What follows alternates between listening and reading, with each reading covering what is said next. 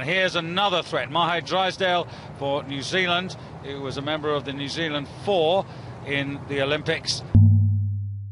But the one I look for, I think, is is uh, is, is uh, Drysdale uh, from New Zealand. He's he's been sculling very well, looked very confident earlier on, and he seems just here to be edging it out. And it's interesting because he's moved from rowing. He was uh, in the four for New Zealand last year, and he's moved out of rowing into sculling, and that's been done before by Jamie Koven, who became world champion um, from moving from the uh, from the eight into sculling. It's been done by Derek Porter. We're looking here there, Drysdale. Drysdale driving his legs. He does drive his legs. Uh, his seat gets to the finish before he really starts to uh, use his uh, uh, his back and unfold his back.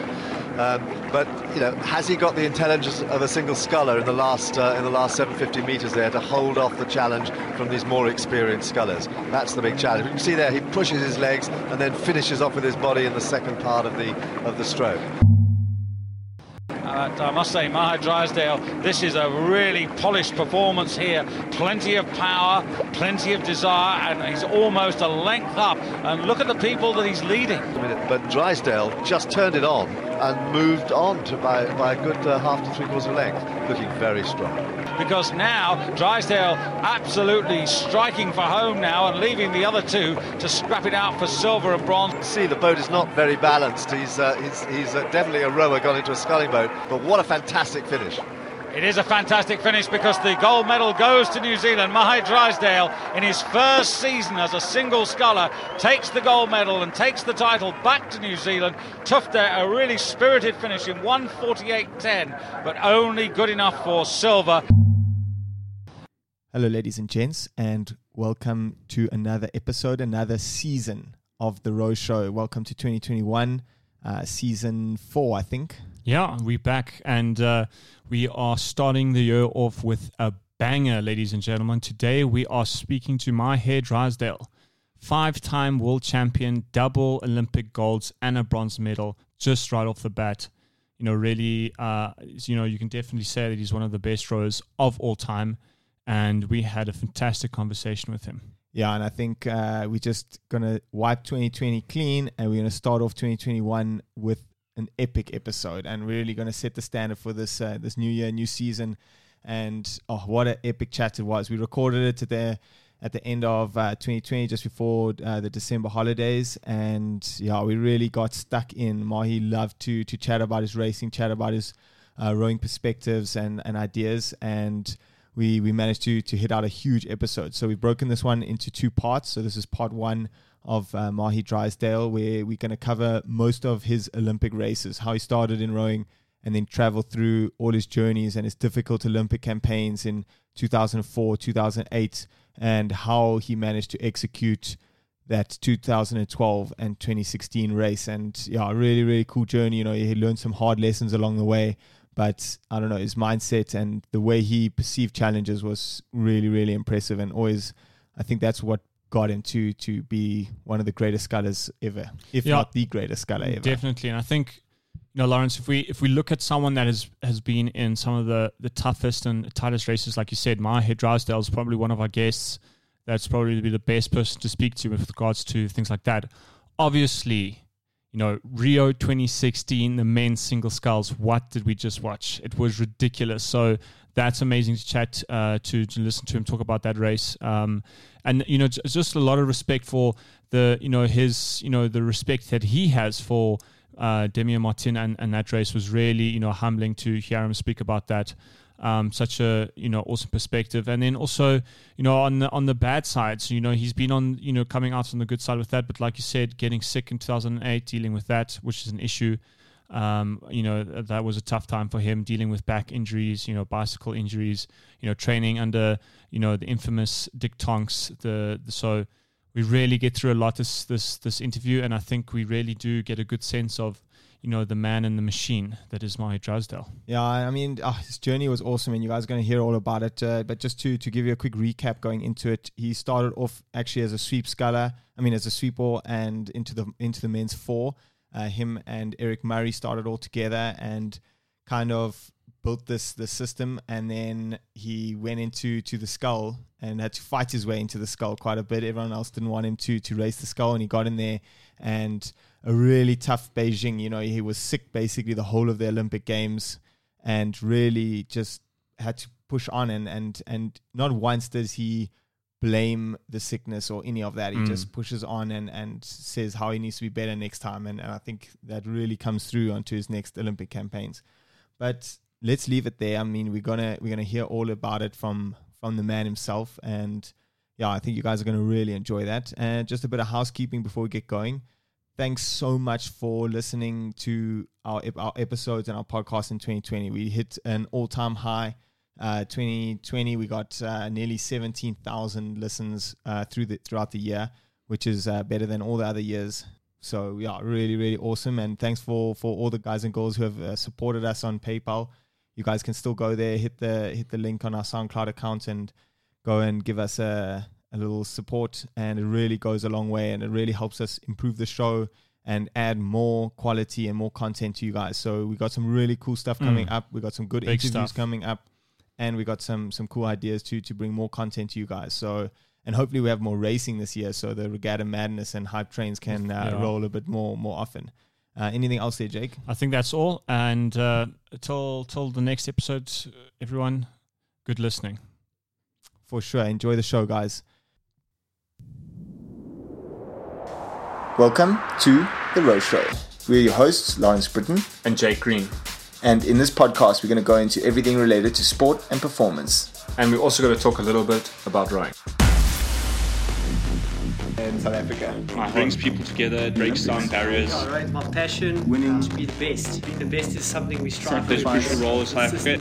Compassion, great passion, fiction, gold, ultimate goal. Glory, relentless training, pain, pain.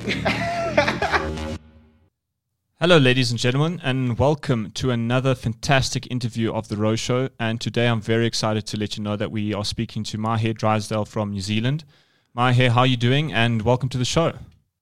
Um, yeah, I'm doing great, thanks, and uh, thanks for having me. Of course, and straight off the bat, we're going to dig straight into your first campaign um, at, at the Olympics, and this takes us all the way back to 2004. And inter- interestingly enough, I'm sure a lot of viewers don't know, but you actually started your first Olympics off in the men's four uh, racing there, um, and we really ex- we really interested to hear how that went about and uh, your your experiences of your your first Olympic Games. Um, yeah, it was. Uh, it seems like a, a, long time ago now, but um, I guess that's that's where it all began for me. And um, you know, I probably need to go back to 2001, really, where where it all really started. And uh, we had lost pretty much all our athletes after Sydney. Um, and Rowing New Zealand were, uh, I, I, call it desperate because, um, you know, they, just didn't have anyone. And, you know, for the way I got picked, uh, there's no way in, in today's environment we would get picked like that. Um, they literally went round our national champs, picked the probably 20 to 25 biggest guys, um, gave them a trial, got them all up to Karapiro. Uh, we, I was a club rower at that time. Um, no talent. I hadn't gone through any of the, the erg testing or anything like that. Um, and, you know, I was, I was thrown into this, this trial and, you know, I had, I had a PB on the erg of, of 617. Uh, and my coach, actually, my club coach, uh, just as I was walking in to do my 2K erg, he said, Oh, I've told them you can do 610 on the erg, so don't disappoint me. And uh, I pulled a 608. And um, that put me into the top eight guys in the country uh, on the erg. And uh, so, so that was really kind of where it began. But, but out of that trial, they selected a development eight, and that is still the most successful crew um, development wise that, that New Zealand's ever selected. And uh, that uh, involved me, uh, involved Eric Murray. Um, there was there's guys like Matthew Trott who went on into the the double. Um, there was Carl Meyer uh, who was was in that Olympic four. Um, there was Donald Leach who was also in that Olympic four. So our whole Olympic four effectively came from that that one boat um, in 2001, um, and uh, you know it was it was uh, a, pretty sort of rough start, I guess, to, to rowing because um, you know my whole life got got turned upside down. But um, you know, going to that Olympics was awesome. And uh, we we had, uh, I guess, we'd come from uh, finishing uh, eleventh the year before. We'd we'd only just qualified, and and you know that was a a uh, I guess a, an idea and, a, like uh, a shock into rowing and how close it can be. Um, you know, we we literally were we were third in the semi final um, until the the final um, meters, and the Aussies uh, just pipped us for that that A final spot, and so we thought, okay, well, you know, we're we're definitely kind of a next best crew. Uh, in the B final, and, and the B final uh, in Milan, it came down to two seconds. I think it was 1.8 seconds across the six crews, and um, you know we were we ended up 11th and only uh, five one hundredths um, ahead of of the uh, Danish crew that, that just missed out. So you know it was it was quite a shock and, and only I guess just made the Olympics. But um, you know once we once we sort of we were just developing very quickly. And uh, once we got to the Olympics, uh, yeah, we that was our first day final, and um, yeah, it was it was a, a pretty good start, um, finishing fifth. Uh, it was it was a strange race because we were actually right up there at a thousand, and uh, and that was partly because uh, was helicopters and and all sorts of uh, things going on, and uh, I was I was doing the calls, and um, you know we we just we were just basically we sprinted for a thousand meters and got to the end of a race, and I said, oh, you know, why why didn't we settle in in the middle of a race? And they said, well, you never called it and uh, it was actually just because they hadn't heard it uh, because of uh, the helicopters and stuff like that. So it was a, I guess, a baptism of fire, but um, you know, a very enjoyable experience, and you know, it was, it was great being at the Olympics. But I, I guess leaving from Athens, I I kind of, um, you know, I, I, loved it, and I was like, I, I want to be back here. Um, but next time I'm back here, I, I want to be in a position to win, and uh, and that was really the the start of it for me. Sure, that's uh, that's really really cool, and you know I think it's it's also quite awesome that you you you got in this four kind of mixed matched uh, bunch of guys trying to build up the, the the New Zealand system, and then you know working your way through the B finals, and then having your best performance of the cycle at the games and coming into that A final. It must have, I mean, that's quite a uh, quite a big victory, I would say, just in its in its own to to to make the A final, and you must have been pretty chuffed um, at the end of that regatta? Um, yeah, no, we were. Um, yeah, it was, I guess, a little bit bittersweet because, again, being young, um, you you probably overrate yourselves in, in a way, and and yeah, we we kind of thought, oh, you just show up at the Olympics. And um, you know you, pull out this this amazing performance and and you can win a medal, and you know that was so, so we were a little bit disappointed, to be honest, uh, even though it was our first day final, because we we thought we could we could be even better than that, and um, you know that was definitely naivety because uh, we had uh, the the um, women's double, obviously with with the Eva Swindell twins. Um, they were they won the gold medal there, and uh, the the thing with with that was we had we knew how many percentages uh, points behind them we were, and you know it was it was significant. Um, and you know they had just been consistent right through, and, and then obviously they, they won the gold medal. So you know that was that was a good I guess benchmark for us because uh, that was you know when we actually looked at it realistically, it was like no, we're, we're not just going to find two percent because we're at the Olympics and it's the Olympic final. Um, you know that that has to be built up, and uh, unless you've you've done the work and, and by the time you get to the Olympics, you're in a position to win. You're never gonna gonna pull out a performance that, that you've never done before. So you know that was that was a, a good learning experience for us, and um, you know it took that sort of first games probably to to realise that. But you know it was it was a pretty quick, um, I guess, um, you know, baptism of fire into the sport where we'd gone from uh, you know being being a club rower to, to being you know at the Olympics within three years. So um, yeah, it was was um, was uh, there's there's learnings uh, and and sort of improvements going on uh, all the way along that that journey. Yeah, and it's and it's quite a big uh, big race to be to be a part of that uh, 2004 men's that was four. a big race in the men's four. But I wanted to touch back on you. I mean, so you say that, that the the squad was was really small when you joined, and and you guys kind of had to build it up. But what was the like? What is the culture like, especially coming off two thousands, where you'd had uh, Rob Waddell win the the first gold medal for uh, for New Zealand in a while, and and and you know, kind of set it up for for the next generation. So, what was the the culture like in the team when you joined? Yeah, well, I guess I guess the the culture was pretty much non-existent because there there was no one there. Um, you know, the Ever Swindell twins uh, obviously were were the team, um, and they had they had missed out on Sydney, and um, you know, but they'd been training with Rob, so and and under Dick Tonk, so so they sort of I guess led the um, the team, and we were just young guys. Um, we had no idea what was going on, but I, I think the the one success that we had is um, especially uh, Eric and I, is we we didn't look to you know we were looking to be the best in the world.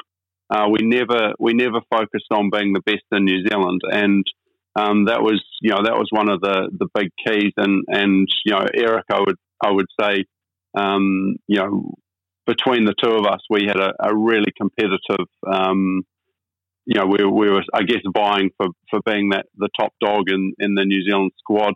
Um, and uh, sorry, sorry, in the men's side, the, the women were, were very good, and uh, you know they had they had quite a, a strong team. But uh, on the on the men's side, there was no one. So you know, as I said, uh, you know, my PB going into that trials was six seventeen. I pulled six oh eight um, at the at the trials, and then uh, you know, we sort of we had we had an erg test uh, in about oh, it must have been March or April uh, the following year. That was uh, sorry, the the trials was in uh, in March, and then uh, we had another erg test in about May, and I pulled a, a 558, and Eric pulled a 557, I think, um, or maybe or maybe it was 559, 558, and uh, so you know that was we were the first two people in New Zealand to go under six minutes uh, since Rob Waddell, and um, you know that was that was a, a massive sort of improvement.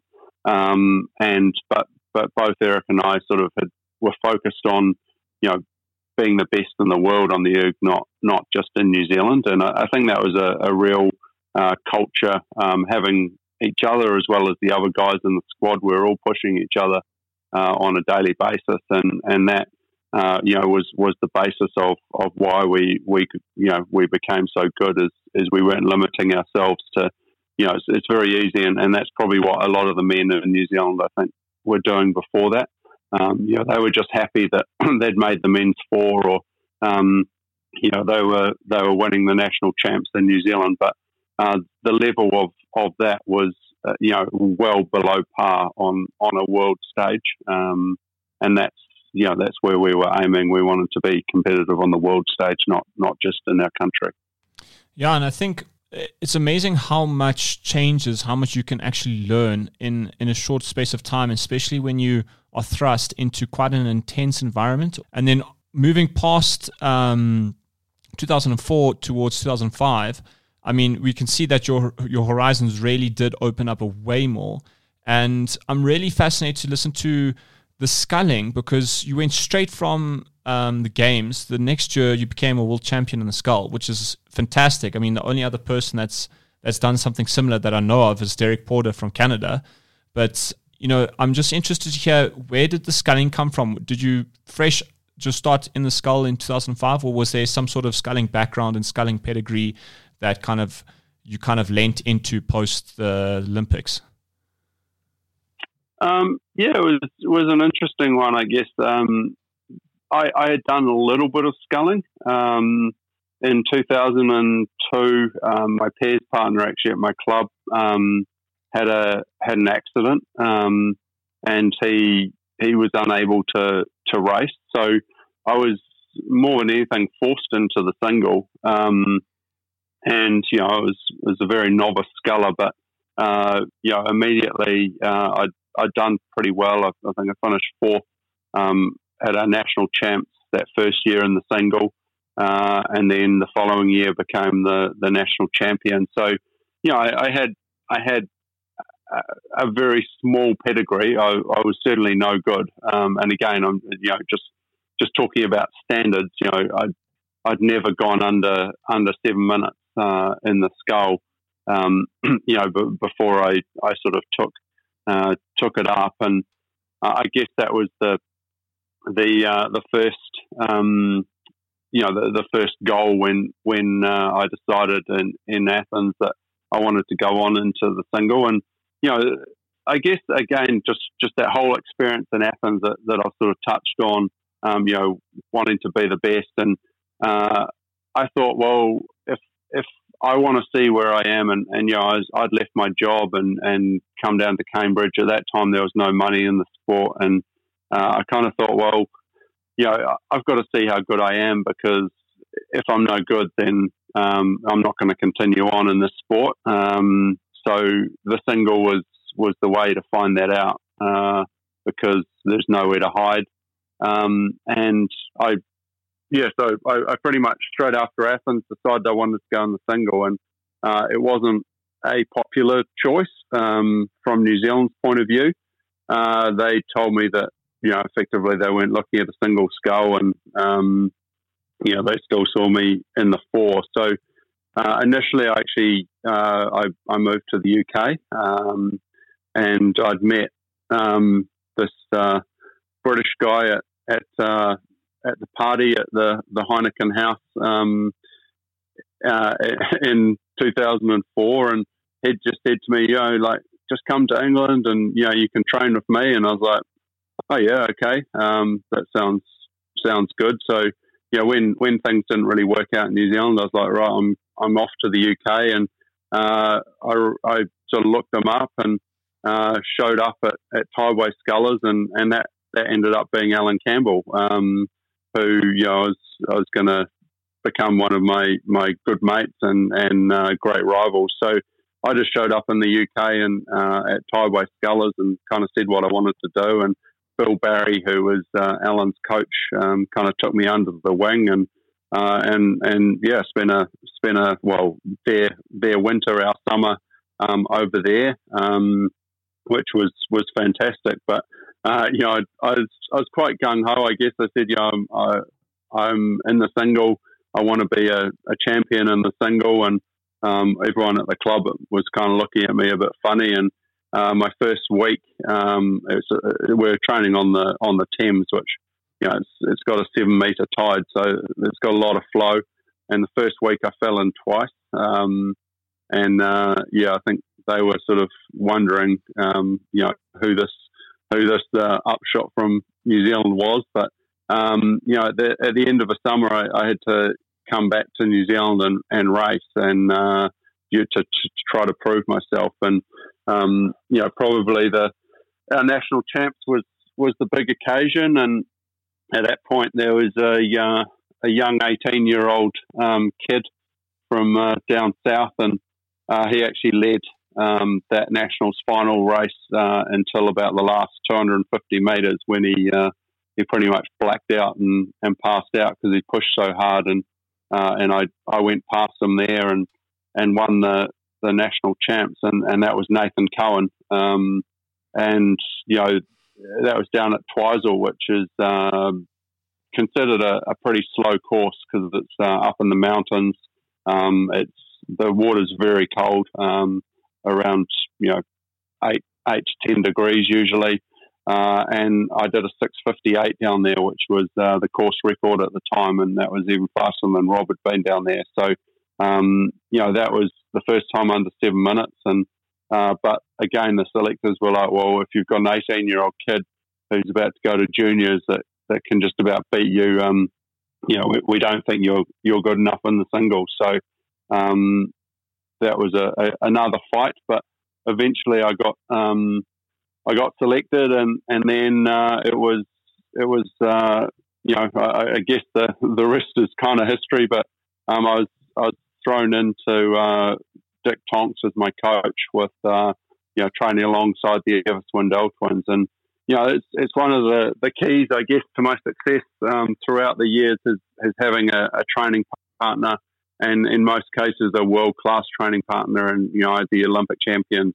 uh, to to test myself every day. And you know the the world records at that time were was only about two seconds apart, and you know it was it was fantastic to to have that gauge because I knew on a daily basis um, where I stood. And uh, in 2005, I can um, I can honestly admit that I never beat the Ever Swindells in in any uh, session. Um, and most of the time, I was just trying to hang on, um, trying to just trying to get through the workload, and, and that was that was the hardest year of my life, um, training wise. Uh, you know, we were doing uh, around 240k a week, um, and I'd come out of a four into a single, and uh, was was barely surviving. And I know, like Mondays, I would I'd be in my heart rate zones for about five to six hours um, because Monday was a big day, and uh, then I wouldn't hit my zones again for the rest of the week. Um, it was just survival, trying to get through to Sunday so I could recover enough to, to do another big Monday. So, you know, it was, it was pretty tough. Um, and actually, yeah, probably uh, one of the things that almost saved me was uh, six weeks into, uh, I think it was about six, six, seven weeks into that campaign. Um, I got hit by a, uh, a water scare and I fractured my back. Um, and why that saved me is it gave me gave me a couple of weeks off um, away from Dick to try to let my body recover. And um, once I, I got back from that, then uh, yeah, then um, you know I uh, yeah just sort of went from strength to strength and uh, got over overseas. Uh, first first uh, international race was a a silver medal um, at, at, the World Cup in Munich, and, and I beat Olaf Tufte, who was the Olympic champion. You know that was that was really, I guess, uh, probably for the other guys um, was the worst thing that could ever happen because that, that gave me then belief and uh, and you know I, I, think from that moment uh, I'm actually pretty proud of my record that you know I've, I've uh, only finished outside the medals twice um, uh, in any World Cups or World Championship race and um, you know I've only got a couple of bronze medals so most of them are, are gold and silvers from from that moment on. Yeah, you can definitely see on the, the results sheet that you know straight in in 2005 there was there was your your intentions well well known, and not only in that race did you beat Olaf Tufte, but um, the only person to beat you there was Marcel Hacker, but you were also racing a big rival of yours uh, throughout the years, Andre Synek, and you also beat uh, Vaclav Chalupa. So I think you know it seems like racing that regatta. I mean, it really puts you in a good place, and I'm sure you know the the higher ups in New Zealand, uh, you you made a really good argument for yourself coming away with a, a medal in such a stacked such a stacked field. Yeah, well, it was it was uh, as I say, going into that, I, I, didn't know what to expect. I didn't didn't know like how good I could be, and then yeah, it was, it was a weird race. I, I, still remember it because um, I, I, kind of got to the second half and and you know was was sort of coming through the field and and then I was, I was just, I couldn't quite believe where I was, and I was like, man, I'm, I'm up with these guys. These guys are, you know, the the best in the world, and and I'm right here. So, you know, it gave me a massive amount of belief, and I was so happy and so excited. You know, that was my first ever medal uh, on the world stage, and um, you know, just for it all to work out uh, like that was was pretty magic. Um, and it's amazing how three weeks can change because uh, then we went to Lucerne, and in Lucerne I, I raced. That was probably my, my best race up until that point.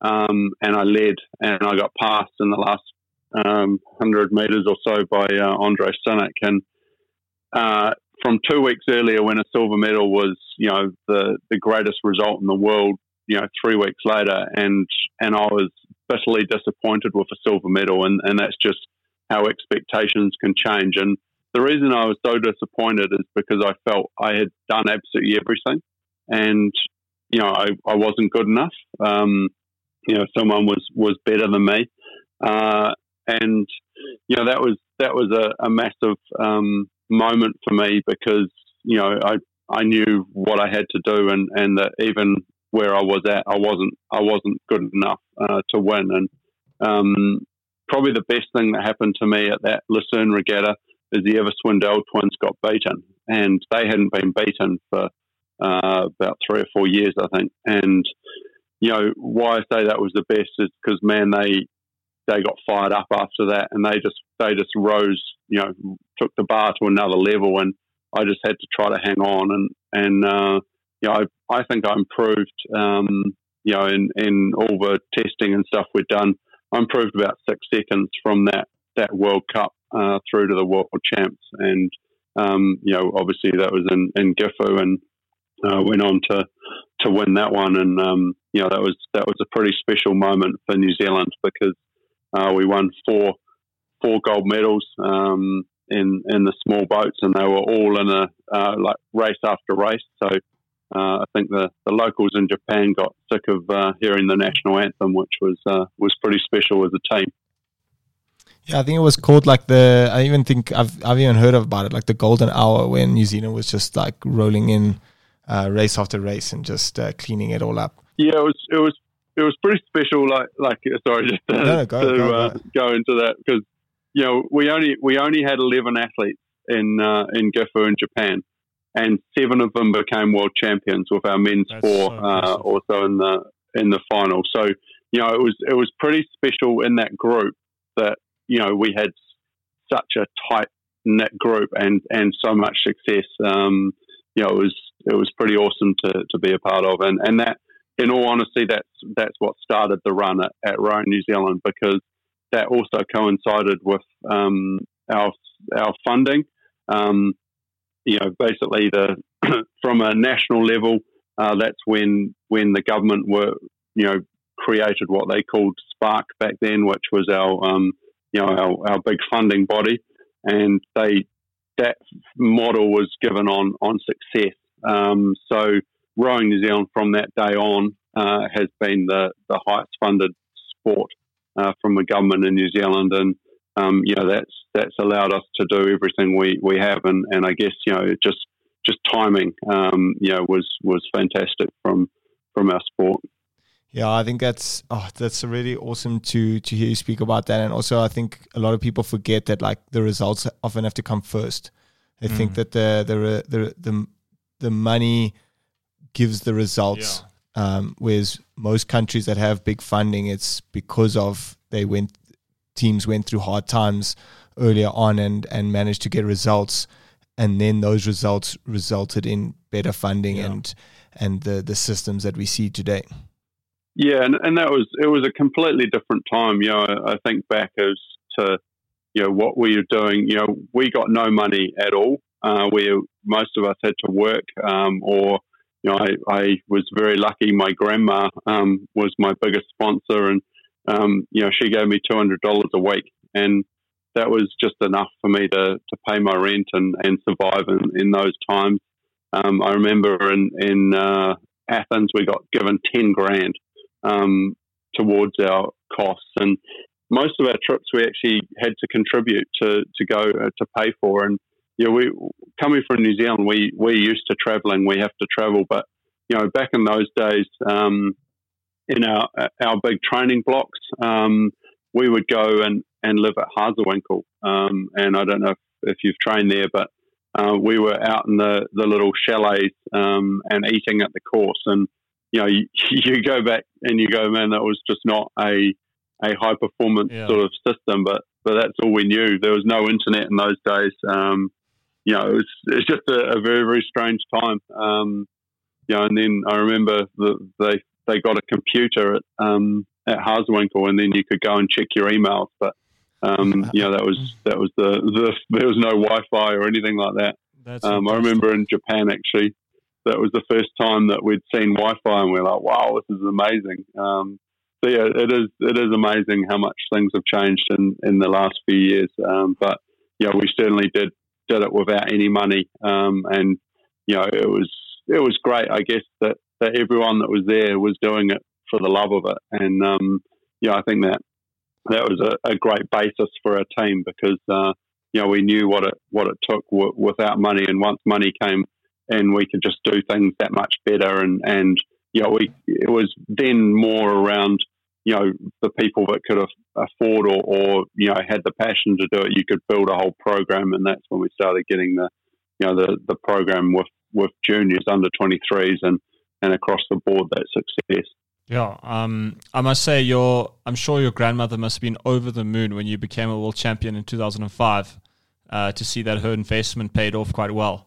Yeah, she was, you know, she was a, fantastic supporter, and uh, yeah, it was it was pretty special. I, am still, you know, gratefully indebted to her uh, for everything she did for me because, you know, that that two hundred dollars was the difference between, you know, me having to go out and, and work sort of twenty hours a week, or, um, you know, I, I could just do sort of odd jobs and and pick up little bits of work, but, um, you know, that was that was being to be able to do it around rowing rather than uh, you know to to actually survive each week, which which was fantastic.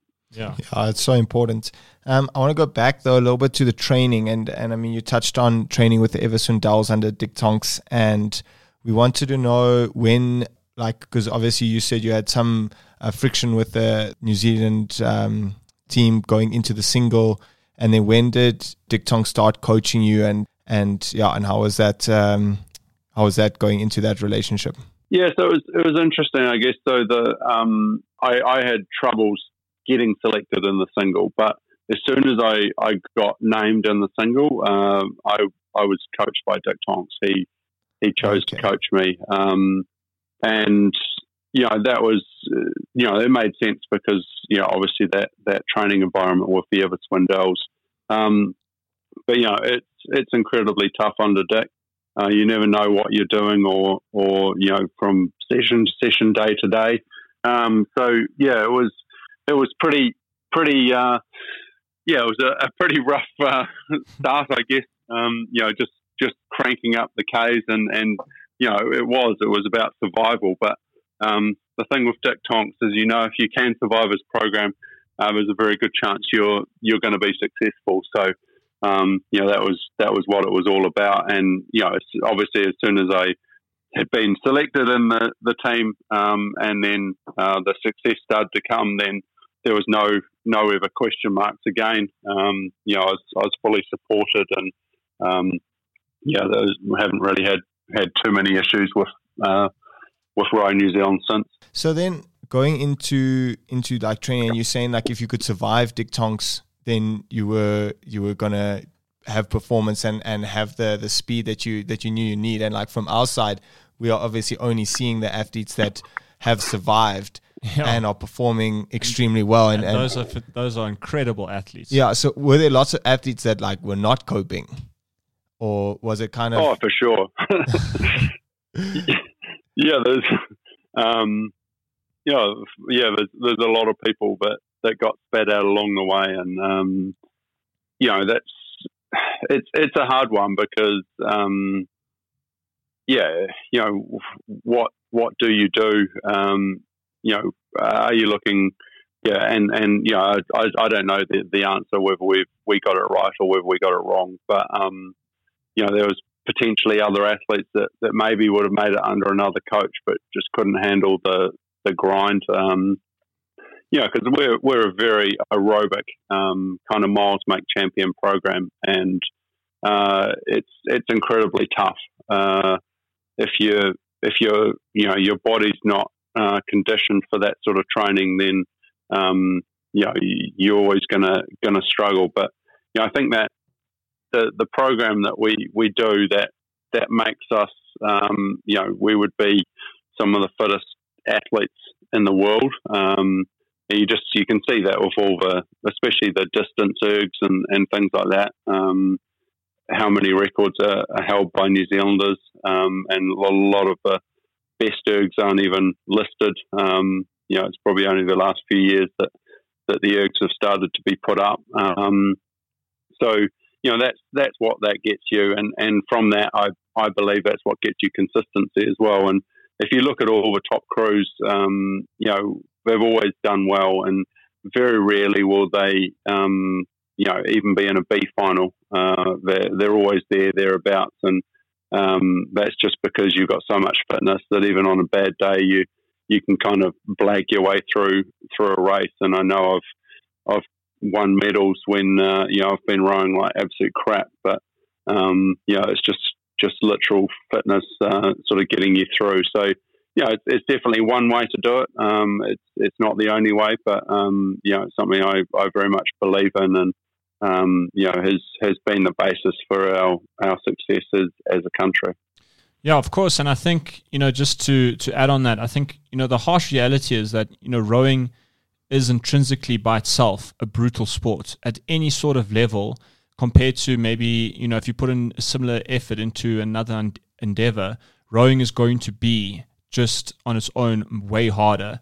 And then i think if you take if you take the fact that you know dick tonks is obviously selecting athletes and, and training people to be the best in the world at an olympic stage winning races on your worst day not just your best day i think that's going to lead to uh, an incredibly harsh environment, but and I almost want to say it's a necessary environment to to get the kind of um, results necessary because you definitely you, you you can't just you know rock up you were saying earlier you can't just rock up at an Olympic final and then decide on that day that you want to win a gold medal. You have to decide four years in the process that you want to win and then be be prepared to go to you know those dark places to put in the work that will give you the opportunity to win in the first place. Yeah, for sure, and and you know I, I think that you know that's that's definitely what I've learned. Um, is hard work is is the key to it, and you know the great thing about rowing is the harder you work, the better you get. Um, you know, and that's that's a, a really nice thing. You know, there's there's other sports, you know, but that involve a lot of um, you know I guess skill and, and things like that. And and it's not just about working hard um, you know to improve. And uh, you know throughout my career I've just seen seen those improvements and that that's really rewarding. Um, you know it's it's not it's it's not easy though. And and um, you know I've, I've had some pretty dark moments but I guess the, the great thing about Dick as well is, is we, we just loved racing because uh, racing we knew the pain would only last for seven minutes. Um, you know, and, and we'd been through sessions that were way harder than that. You know, some of our sessions, you know, three hours long, um, you know, doing effectively race pace pieces for three hours, just your body's just, you know, shutting down and, um, you know, you've run out of food, you've run out of water because you didn't know how long the session was going to go for and even how many pieces you're going to do. So, you know, that was, that was always the thing we always we always loved getting to regattas because that was our time that we could actually uh, relax and, and enjoy it, uh, knowing that, that the pain was only going to last for a very short period of time. And I know it was one of the things we, we sort of mentioned as a team. We were sitting on the on the start line, just just knowing that um, you know this this was the fun part, um, and you know it was it was only going to hurt for a finite period, and um, that we're pretty certain that no one else in on that start line had been through what we had been through to to get there. So, um, yeah, it gives you a lot of confidence. Yeah, it's it's really amazing, and I mean, I loved uh, we because when we spoke to to Eric Murray, mm. basically he said exactly the same, same thing, thing, that yeah. when he was on the start line, he just knew that no one no one uh, in the boats next to him had, had managed to train so hard, and that uh, that they were always the fittest people on the start line. Yeah, that's true. Going and back, that, and that's oh, why yeah? you see that third 500, I think. Yeah, and yeah. it was actually in our notes about uh, New Zealand, like just kind of so generally always have a really, really good third 500. So, um, and the, you you just uh, touching on it and, and, explaining why New Zealand have such a good uh, third 500. But going back to to the racing, um, so obviously you've come into the scull and you've had uh, an amazing start uh, into your sculling journey, and you you you become world champion three years in a row, and then uh, moving into the the Beijing Olympics as the maybe as a favorite, and and I mean obviously through our through our research we saw that you definitely didn't have the easiest Olympic Games in in Beijing. Uh, tell us a bit about uh, how how that was, and, and, and getting sick, and and then still managing to to get onto the start line.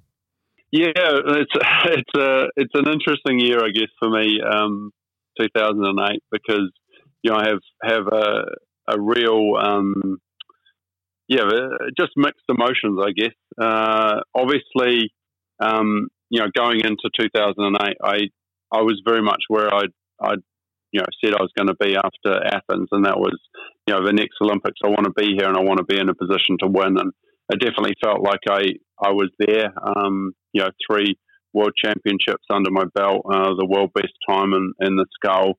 Um, and uh, you know the the year was a, an interesting one because Rob Waddell uh, came back um, from sailing and and had another crack, and uh, we had a you know a, a, big showdown at our trials. Um, you know where where it was a best of three series, and you know that is still one of the the toughest. Um, you know, where we say regatta or um, trials of, of my life, and um, you know both physically and, and mentally because I've never I've never had to do that at any point in, in my career where you've you know you've had to back up three races in three days, um, and you know like even at a World Cup or, or whatever, you know I, I, can get through the World Cups. You know the heat, you're sort of you know maybe 90 percent. Um, you know the the quarter final, you you get up to sort of 95, 96 percent you know the the semi final you might be at ninety eight percent, and then then you have that one like flat out race in the final where you you you put hundred percent into it. But you know that trial against Rob, it was you know hundred hundred percent, hundred percent, hundred percent, and um, yeah. So in, in the end, uh, he ended up uh, in that third race with uh, arterial fibrillation, and um, you know it was uh, so yeah, it was, it was pretty much uh, like it was ended up being a, fairly easy race. Um, but um, you know, it was not not obviously you're not expecting that at all.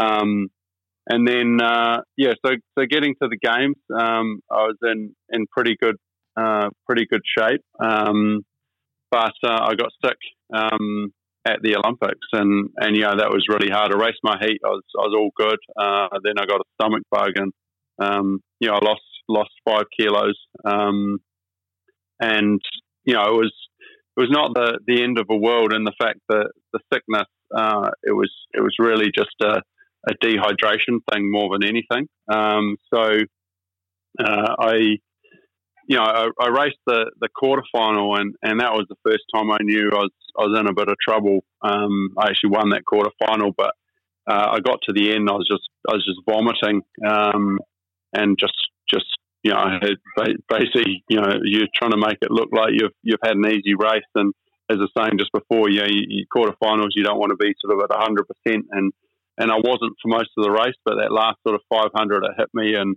and just battled through. Um, and yeah, as I say, finished uh, what looked like a fairly easy win, but but then I was vomiting and and uh, yeah, was was in pretty bad bad shape. So um, and and the problem was is is I'd sort of improve after racing. I'd, I'd you know have a couple of bad days as it as it sort of starting to recover. Then I'd start to improve, and and then just the way the schedule worked, it was every couple of days I'd race, and every time I raced, it really knocked me down a peg. So uh, after the the semi final, um, I was really in trouble, and again I, I led that race um, coming into the 500 meters and uh, that last 500, I just I've never hit the wall like I did there. Um, you know, starting to see stars and and don't remember too much about the last couple of hundred meters of that race. And and in the end, I I finished third in that semi and only just made the final. Um,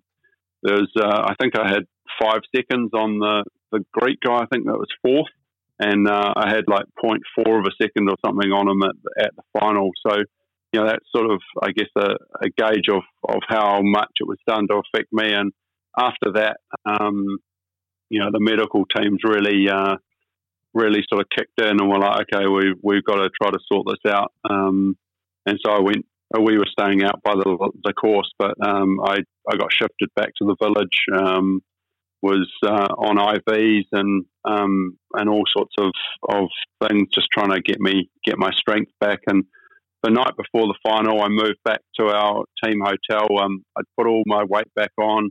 Uh, I was actually feeling really good again. Um, so yeah, I made the decision to to move back to the team hotel.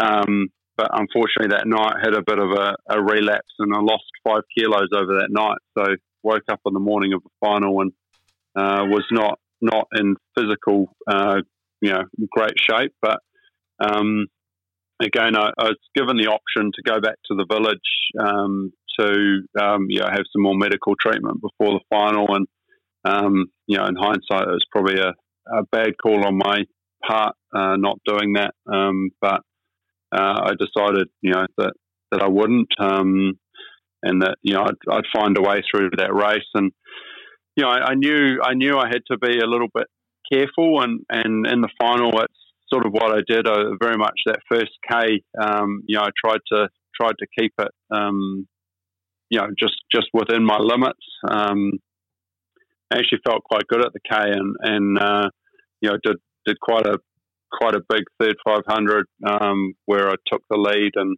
um, you know got got quite a good lead actually. Uh, and with 500 to go, I still felt good. Um, you know, I thought I'm, I've, you know, this is good. I'm, I'm all good.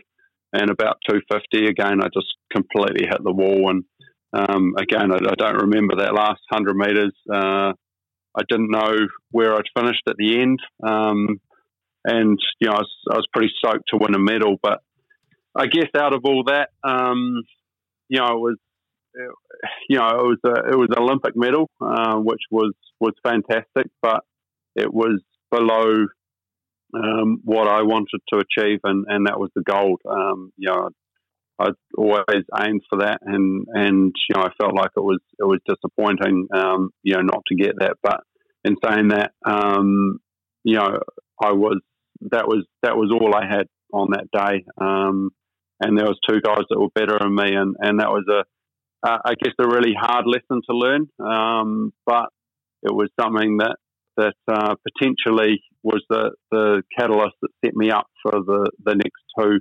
Olympics. And um, you know, probably the the you know while that was was really hard to deal with at the time.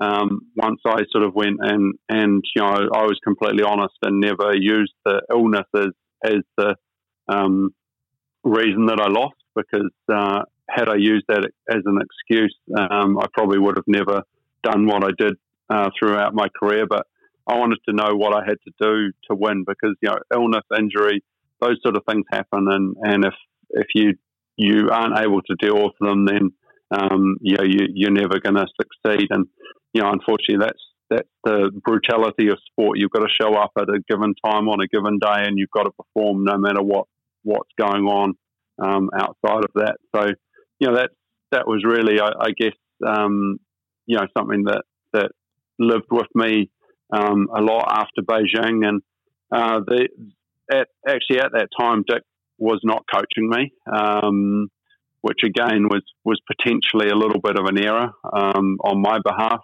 uh, and you know there was there was a lot of things that that when I went back and looked at it that I realised that, that I could have been better in Beijing, and, and that that was really hard to live with. But it also gave me, you know, some some goals. And uh, one of those people I spoke to was Dick. I just went and sat down to him. and said, "Look, Dick, why did I lose in Beijing?" Um, and he just, you know, did some little stick board figures. Well, you were doing this, you were doing this, you know, and um, you know, if you had have done this, you you would have been, you know, you probably would have won. And and that was um, it was really frustrating. And, and, you know, I was just like, man, you could have told me that kind of three months ago and it, it could have been quite useful to me. And he said, well, you know, I wasn't your coach. It wasn't my, my kind of responsibility. So, you know, that, that I guess, you know, showed me that I, you know, had to, you know, if, if I wanted to be the best, I, I needed to work with him again, even though it was hard working with him. So, um, that's what I did. And, uh, you know, through that, that learning process, I guess over that, sort of three months post Beijing, um, I set a lot more goals. Um, there was all the things that, that I could work on, and, and there was a massive shift for me in my mentality. And up until that point, uh, I had been aiming to be the best in the world, and I was the best in the world, I believe, going into to Beijing. But the difference was is being the best in the world uh, was great on a good day, but on a bad day you needed to be better than that. And you know that that those conversations I guess I had, I learned uh, about myself that um, while I was the best in the world, I wasn't the best I could possibly be. Um, and that was a you know a, a really big uh, difference because you know, I could have pushed myself further. Um, there was things I could have done better. I could have rode technically better, etc., etc. And had I done all those things, um, you know, potentially I I could have been sick in Beijing, um, and I could have still won. So, you know, that was really the the, the mentality shift, and uh, I think 2009 was a a pretty um, good indication of that um, because I went out and I took um, you know two seconds off my my world best time um, and and went that year unbeaten and um, you know that was really the the start of that whole process and uh, you know as I say it set me up because from there things really went downhill 2010 I spent most yeah. of a year out of the boat um, with a, a, back injury um, you know I only had probably in the whole year, I probably trained for three months um, and still won a silver medal at the World Champs. The following year, um, you know, I went to to Bled, um, did a lot of cycling instead of uh, rowing twice a day, um, just because my back couldn't handle it. Um, you know, and, and I had a bike crash the day before the the heats at, at the World Champs. Um, thankfully, I only pulled a groin muscle, but I went on and won that one. And and then uh, you know went through to London. Uh, everything was looking great, um, and then I had a bike crash six weeks out from that, and did an AC joint in my shoulder, and um, you know I was out of the boat for three weeks, um, and only got back into the boat with a cortisone injection. Um, you know that that That's, I was suffering through that right through London, and um, yeah, it was it was pretty tough. But yeah, you know probably probably the the time I noticed that the most was at the end of that race in London, I celebrated and I put my arms above my, my head. And you can see in the photo, my right arm slightly lower than my left arm. And uh, and as soon as I put my arms up, I was like, "Oh, that hurts." Um, yeah. So you know, but but I guess you know, I, I still credit Beijing um, and what I learnt there with with meaning that I was able to overcome all those things leading into London and, and still win, um, even though I wasn't necessarily at my physical best um, just because of, of what I've been through. So it's it's quite a theme, I think, for New Zealand. Like you know, big race coming up. Let's go and uh, do something dangerous bike. on the bike and uh, and and hurt myself. yeah, hopefully, hopefully we're that's behind us. yeah.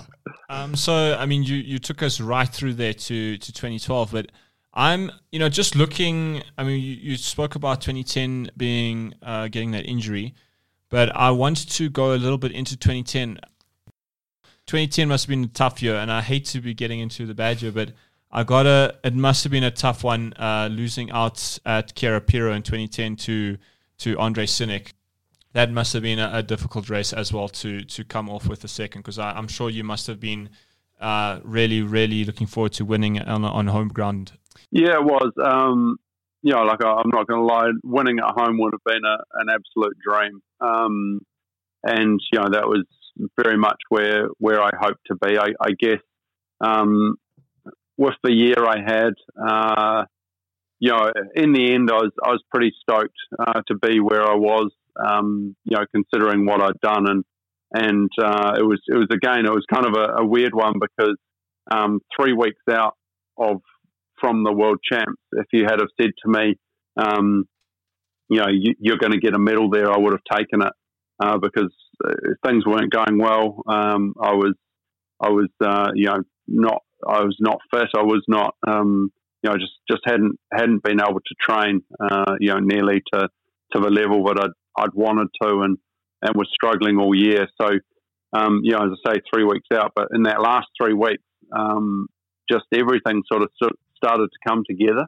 Uh, and you know, there was there were some some glimpses of, of I guess you know where I'd been. So um, yeah, I, I, went into the the world champs actually pretty confident. Um, which again, you look back, you go, there's, there's no reason to be confident, but yeah. um, you know, it was a it was a an awesome experience, and um, you know, to, to race at home, the support we had, the the crowds were just phenomenal, and um, yeah, it was disappointing to to uh, end up with a silver, but um, you know, I guess in, in perspective, just knowing what I'd been through, and it, it certainly again it, it, gave me a lot of confidence. I was like, man, I've I've barely trained this year, and you know, I've come away with a silver medal. So, um, you know, I, I, know I've just got to get back to the training, and if I can do that, um, you know, I'm, I'm pretty confident going forward.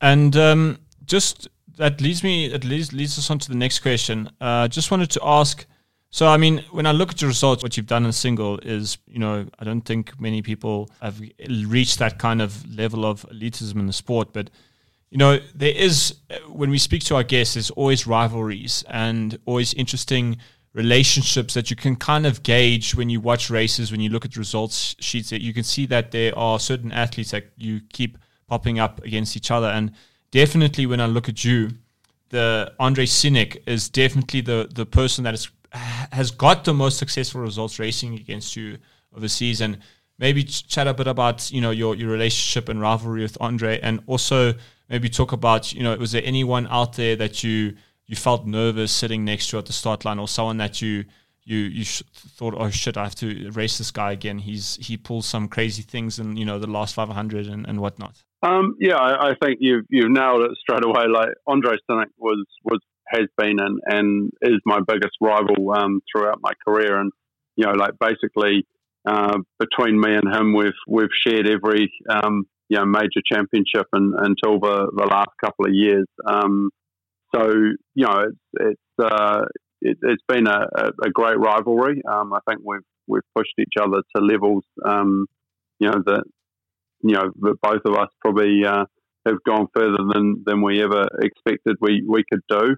Um, you know, it's it's uh, it's a very friendly rivalry. Um, I know initially uh, it was it was pretty hard because he was very limited uh, in in English, and my Czech is is non-existent. so, um, you know, it was, it was, pretty hard to communicate. But um, over the years, uh, he's he's now a very very good uh, uh, English speaker, and um, you know, we yeah we we've had some some great times together, and uh, you know we've we've rode in the grade eights over the years. So you know, it, it's it is awesome to to have those rivalries, but then you know the the friendships as well. Um, and I, I, think that's something that that is definitely uh, during my time in the single. Um, you know, those friendships are strong, and you know, Olaf Tufte is one of my my best mates. Um, you know, Alan Campbell, uh, very very close to, and um, you know, it, it, has been um, you know Lassi Karonens and uh,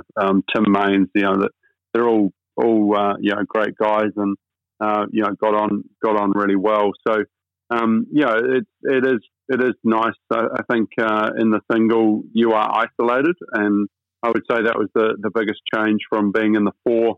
Um, you know, you you've got your your mates around you. You you you don't rely on anyone else. Um, whereas in the single, you know, it is you, but you know, you're in the boat park. You're you're around these people um, and and you know you, you just yeah you you just sort of end up connecting. I, I guess you you understand each other very well um, because you you know what what it takes to to be a single sculler, and you know it's it's, it's pretty tough. So um, you know it, has been great to to have those those friendships. Um, yeah, I mean, obviously the last few years, there's, there's the guys like Damir, um, Martin as well come into it. So um, a lot of those guys actually uh, have been out here to New Zealand and um, come to visit, and uh, I've been to, to their home countries and, and trained alongside them. So you know, it is it is great to, to have those those relationships, and, and that really makes a, a massive difference in in sport, um, and and something that, that I've really loved.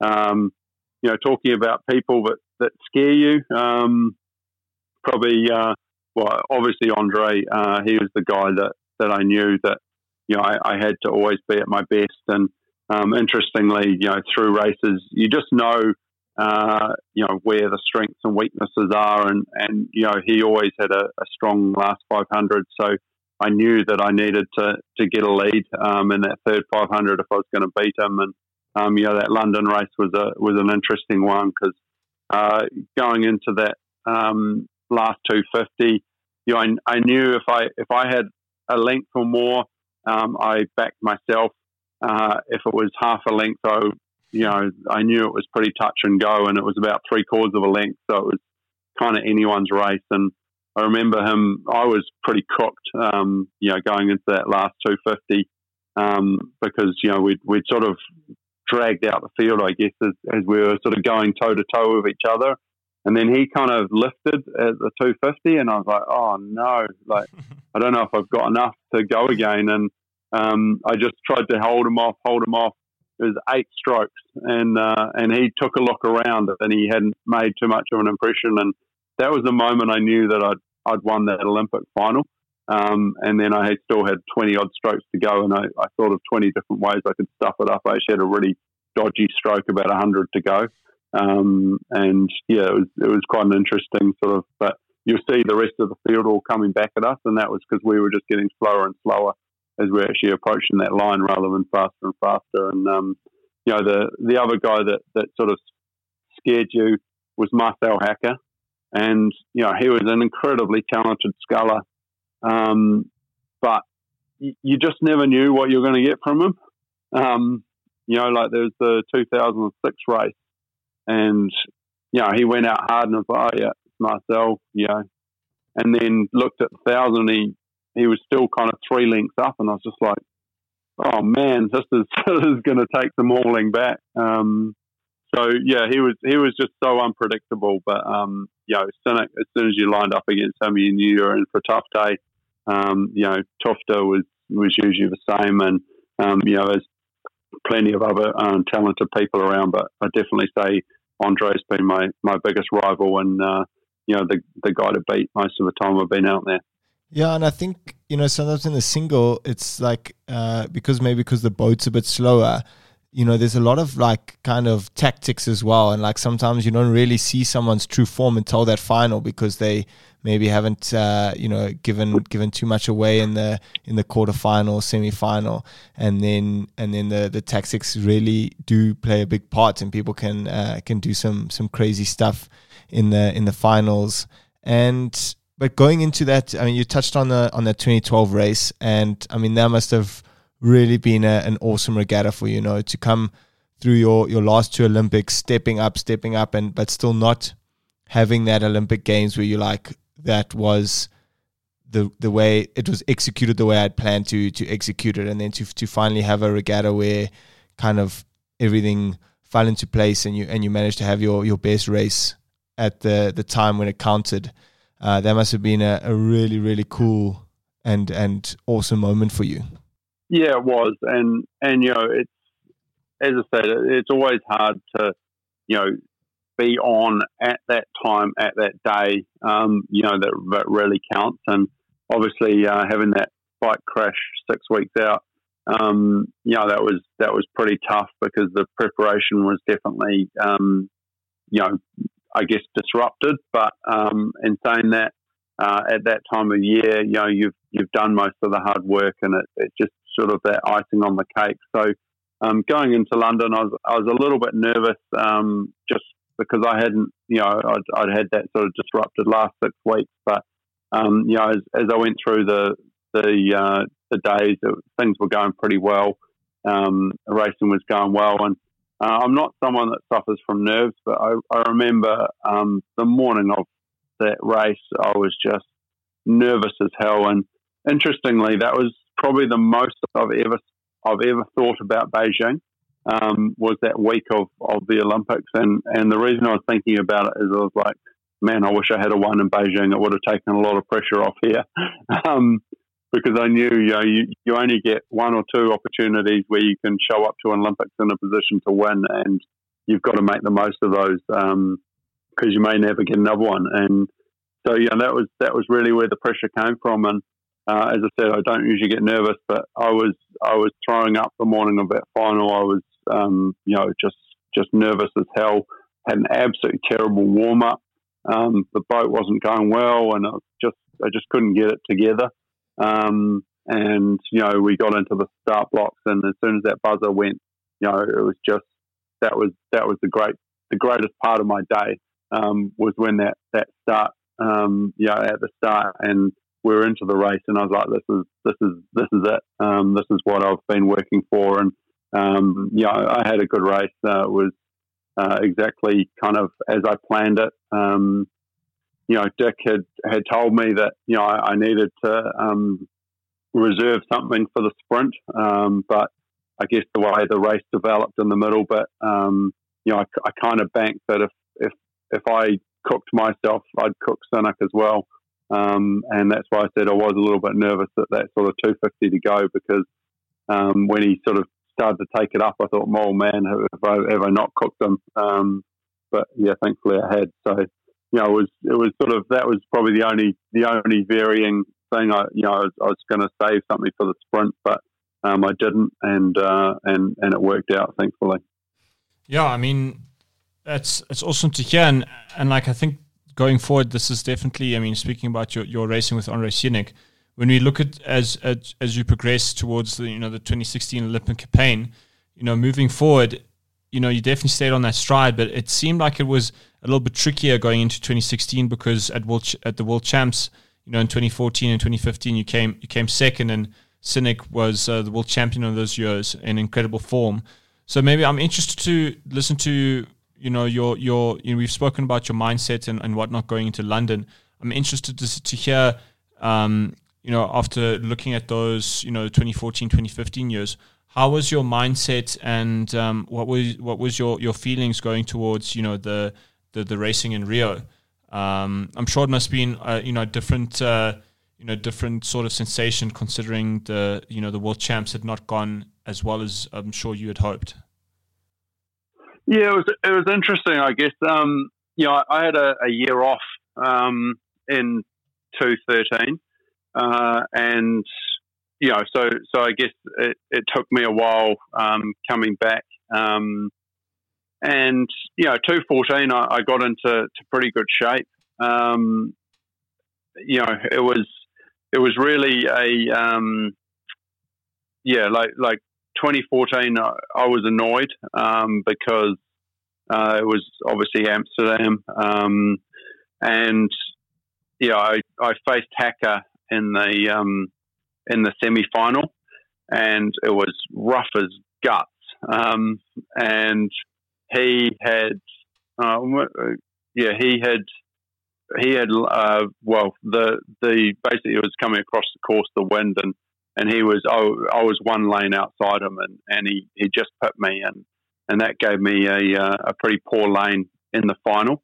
Um, and you know that was that was just disappointing. I guess um, you know whenever you get these unfair conditions um, in these races, that it's it's pretty annoying. You know, and you know again, I, I, felt like I raced well in Amsterdam, but Andre was was you know another level above. But um, so I guess going out of that, you know, I was I was pleased in, in some ways, but you know, just a little bit annoyed um, to to put myself in that position um, of not having the, the lane that, that I should have because I, I hadn't won my my semi final. Um, 2015 was interesting because I actually had a really good year. Um, you know, won the World Cup uh, and you know went into the into Aiguebillette um, and I, I can't I can't tell you what happened um, in that first K because I, I, still don't quite know, but I just I just wasn't quite um, I just wasn't quite on, and uh, you know I, I kind of got to the K and I was I was down by a lot, um, and uh, you know it was it was frustrating because you know I just just it just was one of those days that just didn't things didn't quite flow. Um, but going into that, I was in, in just such good form, and um, it really it really annoyed me because um, you know I, I felt like that was my race to, to lose, and uh, and you know I, I pretty much uh, you know gave gave the race to Synek in that first K, and then suddenly the second K it, it all sort of started to, to come back together, and um, I've actually got a I'm looking right now at a, a picture on my wall um, which is showing the sprint. And you know, it was it was a very very tight finish between the two of us in, in the end um, because I came right back into the race, and um, you know we were we were next to each other uh, for that that last hundred. But you know, I've, I've got that picture on my wall because um, you know it, it, was it was a reminder, I guess, to me that um, you know you you, you need to to be on and. Um, so I, I kind of went out and I, I, felt like 215 was the one that got away. Um, I felt like that should have been, you know, I was I was in the form to win that race, um, and and I I stuffed it up. Um, you know, obviously Synek was was uh, there to take advantage of that, but um, you know, I felt like I, I should have won that race if if I hadn't have um, you know rode the way I did, and uh, I guess that that was quite a big motivator going into 216. Um, and you know, again in, in 2016, it was it was uh, you know I had a, a, pretty good year going right through. Um, and I uh, I got to the uh, the Olympics, um, you know, in, in, pretty good form. And, and as I said in London, I was just nervous as hell. In Rio, I had exactly the opposite. And, um, you know, I, I had a good week. Um, everything went well. I even got the weather. Um, you know, there was that, that morning, uh, was it the heats, I think? Um, you know, and that was the day that got rough as hell.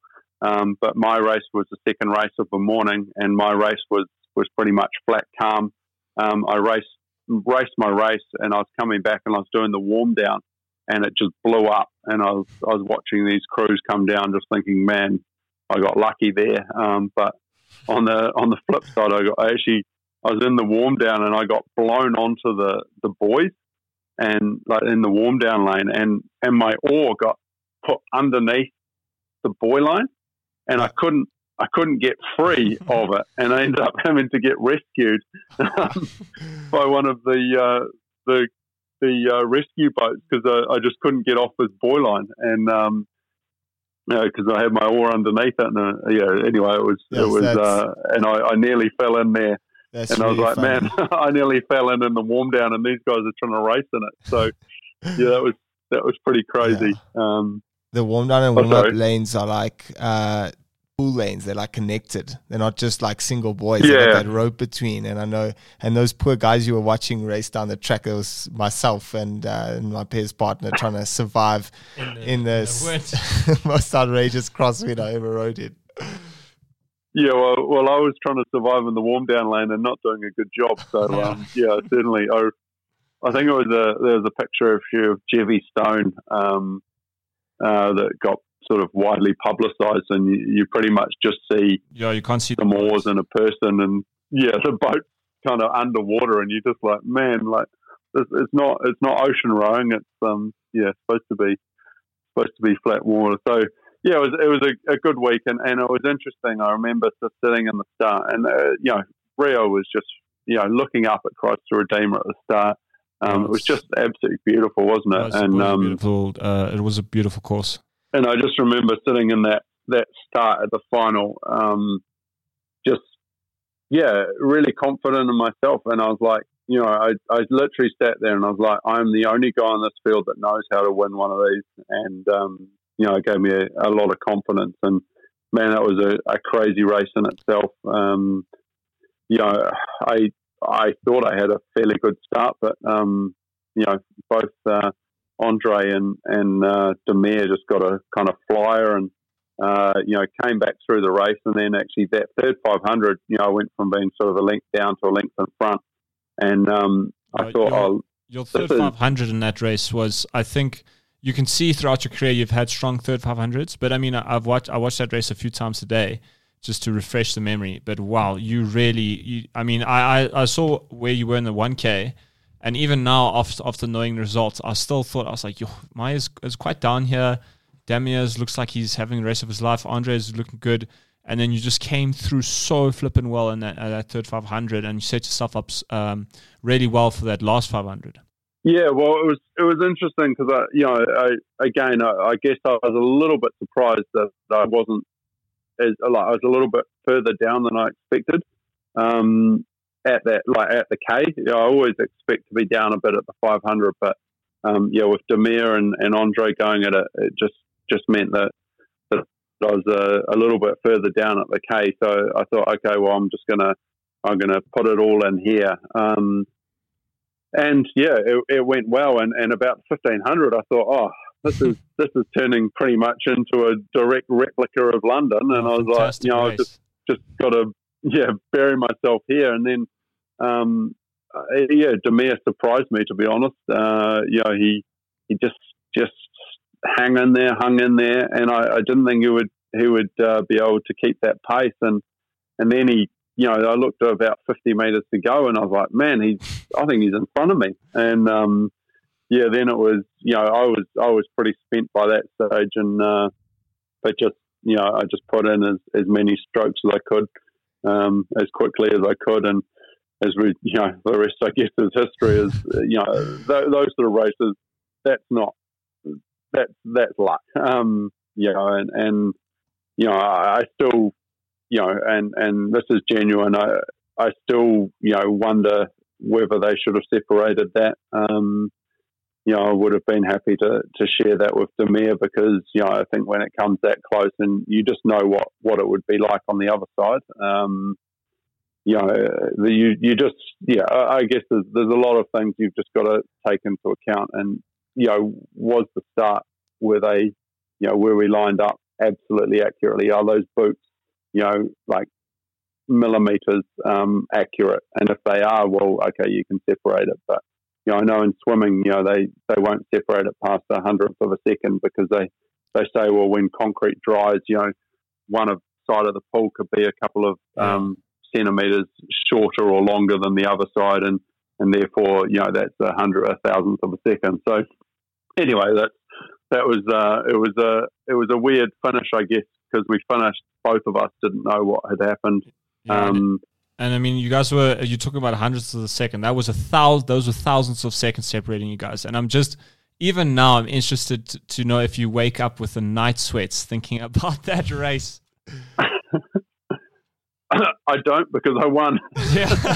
um, yeah. You know, I think yeah, like, and that's why I say I I know what it would be like to come out on the wrong side of that. Um, you know, because you know, you, you, whenever you finish a tight race, you think of all the like, oh, if, if only I did this, or you know, what if I had have just done that, or that maybe I should have, you know, just yeah. just lifted it, you know, one stroke earlier, or, w- or whatever. You know, that that's the difference, and you know that that is always hard to to live with. And um, interestingly, at the end of that race, that it was about ninety seconds, I think, between when we finished and then when the result came up.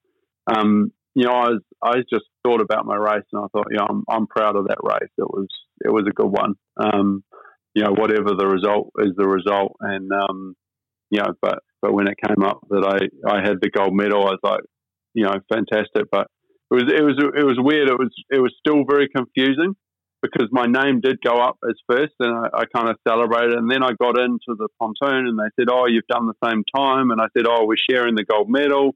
And then they're like, "No, you won," and I was I was confused as to how I'd won and you know like what was going on. Um, but yeah, in, in the end, uh, you know, the result was was what it was. But um, you know, it was something I think that will always be special. Um, you know, just I guess Damir is is part of that. It was uh, you know the the closest. Uh, um, Olympic uh, rowing race in, in the history of a sport, and um, you know it was it was certainly uh, you know great to come out on the on the right side of it, but just a great race overall.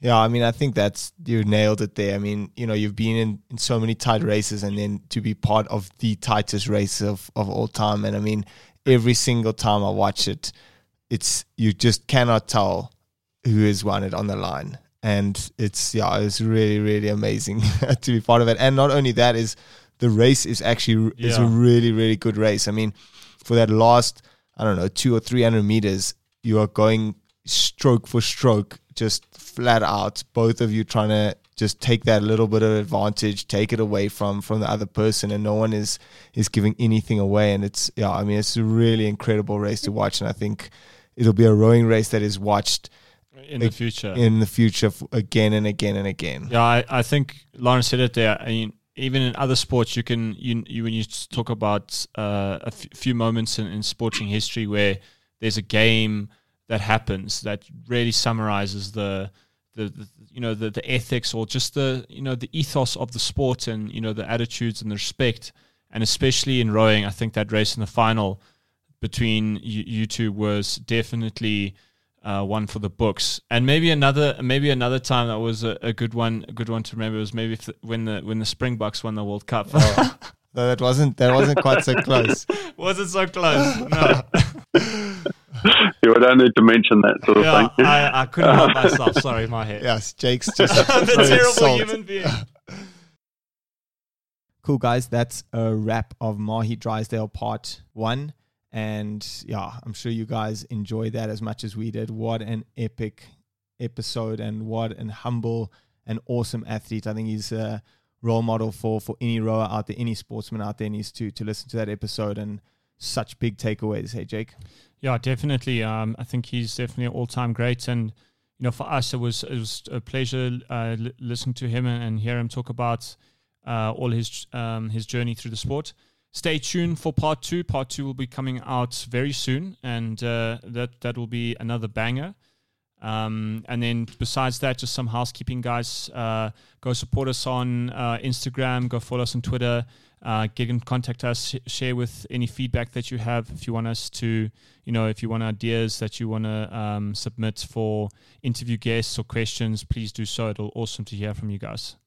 For sure, guys. And yeah, thanks so much for tuning in. And until part two, keep your eyes and ears peeled because it's uh, it's a banger. I know we've discussed most of the racing, but now we're gonna get into what makes him uh, the the perfect athlete that he is. So yeah, guys. Until next time, we're out. Enjoy. Cheers.